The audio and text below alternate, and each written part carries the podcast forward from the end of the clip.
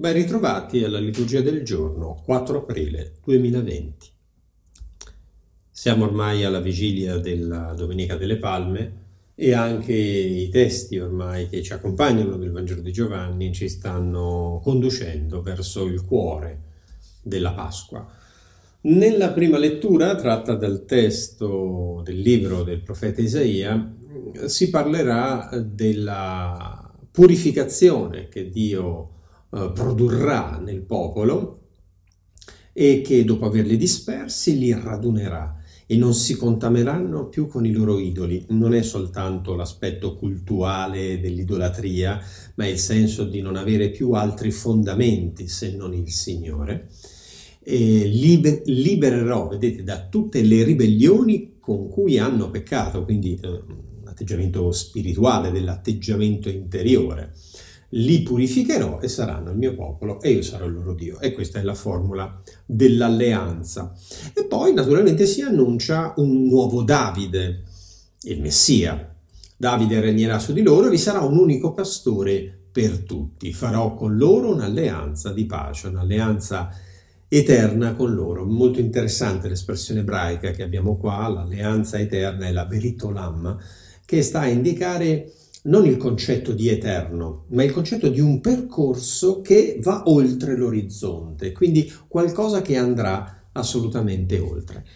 Mm, il prodotto di tutta questa azione di Dio eh, è colto nelle ultime parole. Le nazioni sapranno che io sono il Signore che santifico Israele, quando il mio santuario sarà in mezzo a loro per sempre. Cioè, l'effetto di tutta questa azione, quindi di purificazione, di ricostituzione, eh, di liberazione dalle liber- ribellioni, sarà che cosa? La santificazione.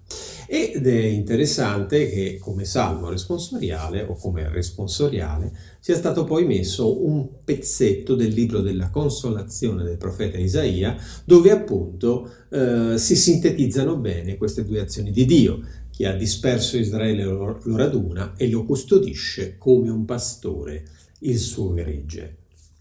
Cambierò il loro lutto in gioia, li consolerò e li renderò felici senza afflizioni. Ma qui ci dobbiamo poi introdurre nel Vangelo. E il Vangelo, il testo di Giovanni, subito dopo il brano che abbiamo letto domenica di Lazzaro, eh, porta a un consiglio, un consiglio nottetempo, dove si deve decidere la sorte di Gesù. Gesù ormai ha fatto un segno così vicino a Gerusalemme, così eclatante, che non può essere ignorato. E il Vangelo ci descrive quale sia poi la decisione dei capi. Ascoltiamolo insieme.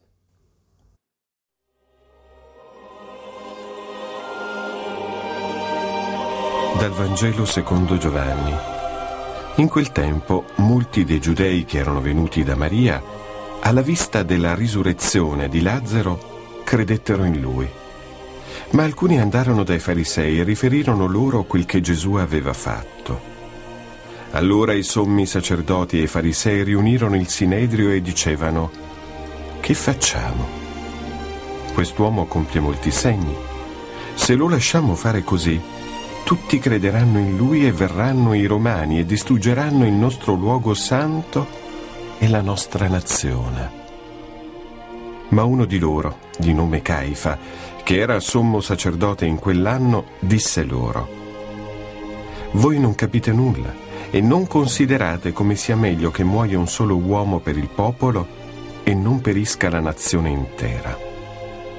Questo però non lo disse da se stesso, ma essendo sommo sacerdote profetizzò che Gesù doveva morire per la nazione e non per la nazione soltanto, ma anche per riunire insieme i figli di Dio che erano dispersi. Da quel giorno dunque decisero di ucciderlo. Gesù pertanto non si faceva più vedere in pubblico tra i giudei. Egli si ritirò di là nella regione vicina al deserto, in una città chiamata Efraim, dove si trattenne con i suoi discepoli. Era vicina la Pasqua dei Giudei e molti dalla regione andarono a Gerusalemme prima della Pasqua per purificarsi. Essi cercavano Gesù e stando nel Tempio dicevano tra di loro, che ve ne pare? Non verrà egli alla festa?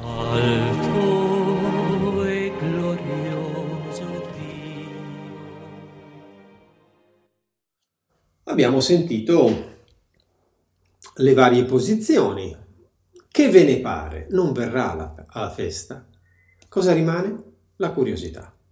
Tutti sanno che questo gesto della resurrezione di Lazzaro ha sconvolto, diciamo così, la linea interpretativa dominante su Gesù.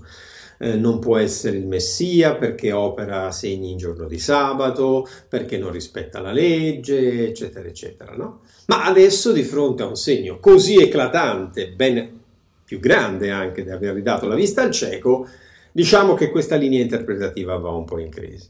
Ma cosa rimane? La curiosità. Il problema rimane di Gesù, è quello di farsi accettare dei capi. E così un po' il popolo eh, fa gli interessi suoi, è attendista e non si schiera né di qui né di là. E cosa facciamo? Guardate, in questo consiglio nottetempo neppure una mezza domanda della serie ma quest'uomo potrebbe essere il Messia, cioè fa dei segni enormi. No, assolutamente. Cosa facciamo? Dobbiamo risolverlo in un altro modo. Ed ecco la soluzione di Caifa, che è la più gettonata. Mette insieme quello che deve stare insieme. Eliminare il problema Gesù alla radice per un bene superiore. Quindi abbiamo salvato la coscienza per un bene superiore e abbiamo fatto fuori Gesù. Pensate voi quanta malizia ci sia in questo modo di ragionare. E poi tenete conto che questo è il giudizio di Dio sulla storia del mondo e su quella di ciascuno di noi. Ci sono dei momenti nei quali non ci è chiesto di essere bravissimi, ma ci è chiesto di schierarsi. Se in alcuni momenti non c'è la confessione di Gesù in questo mondo, io scrivo qui che siamo disattrezzati completamente, non possiamo pensare di essere da lui accolti.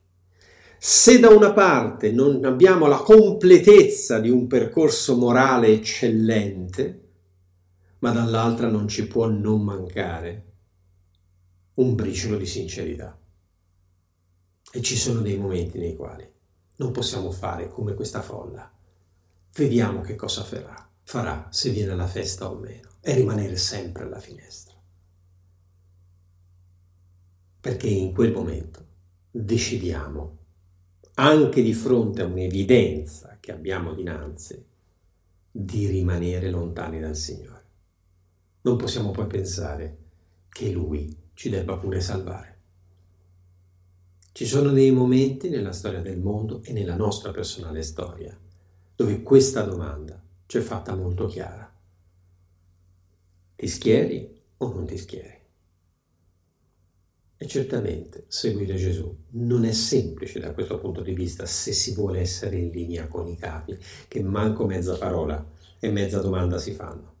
Ma nello stesso tempo, se Gesù è veramente il Messia e il Signore, non possiamo neppure farci queste domande.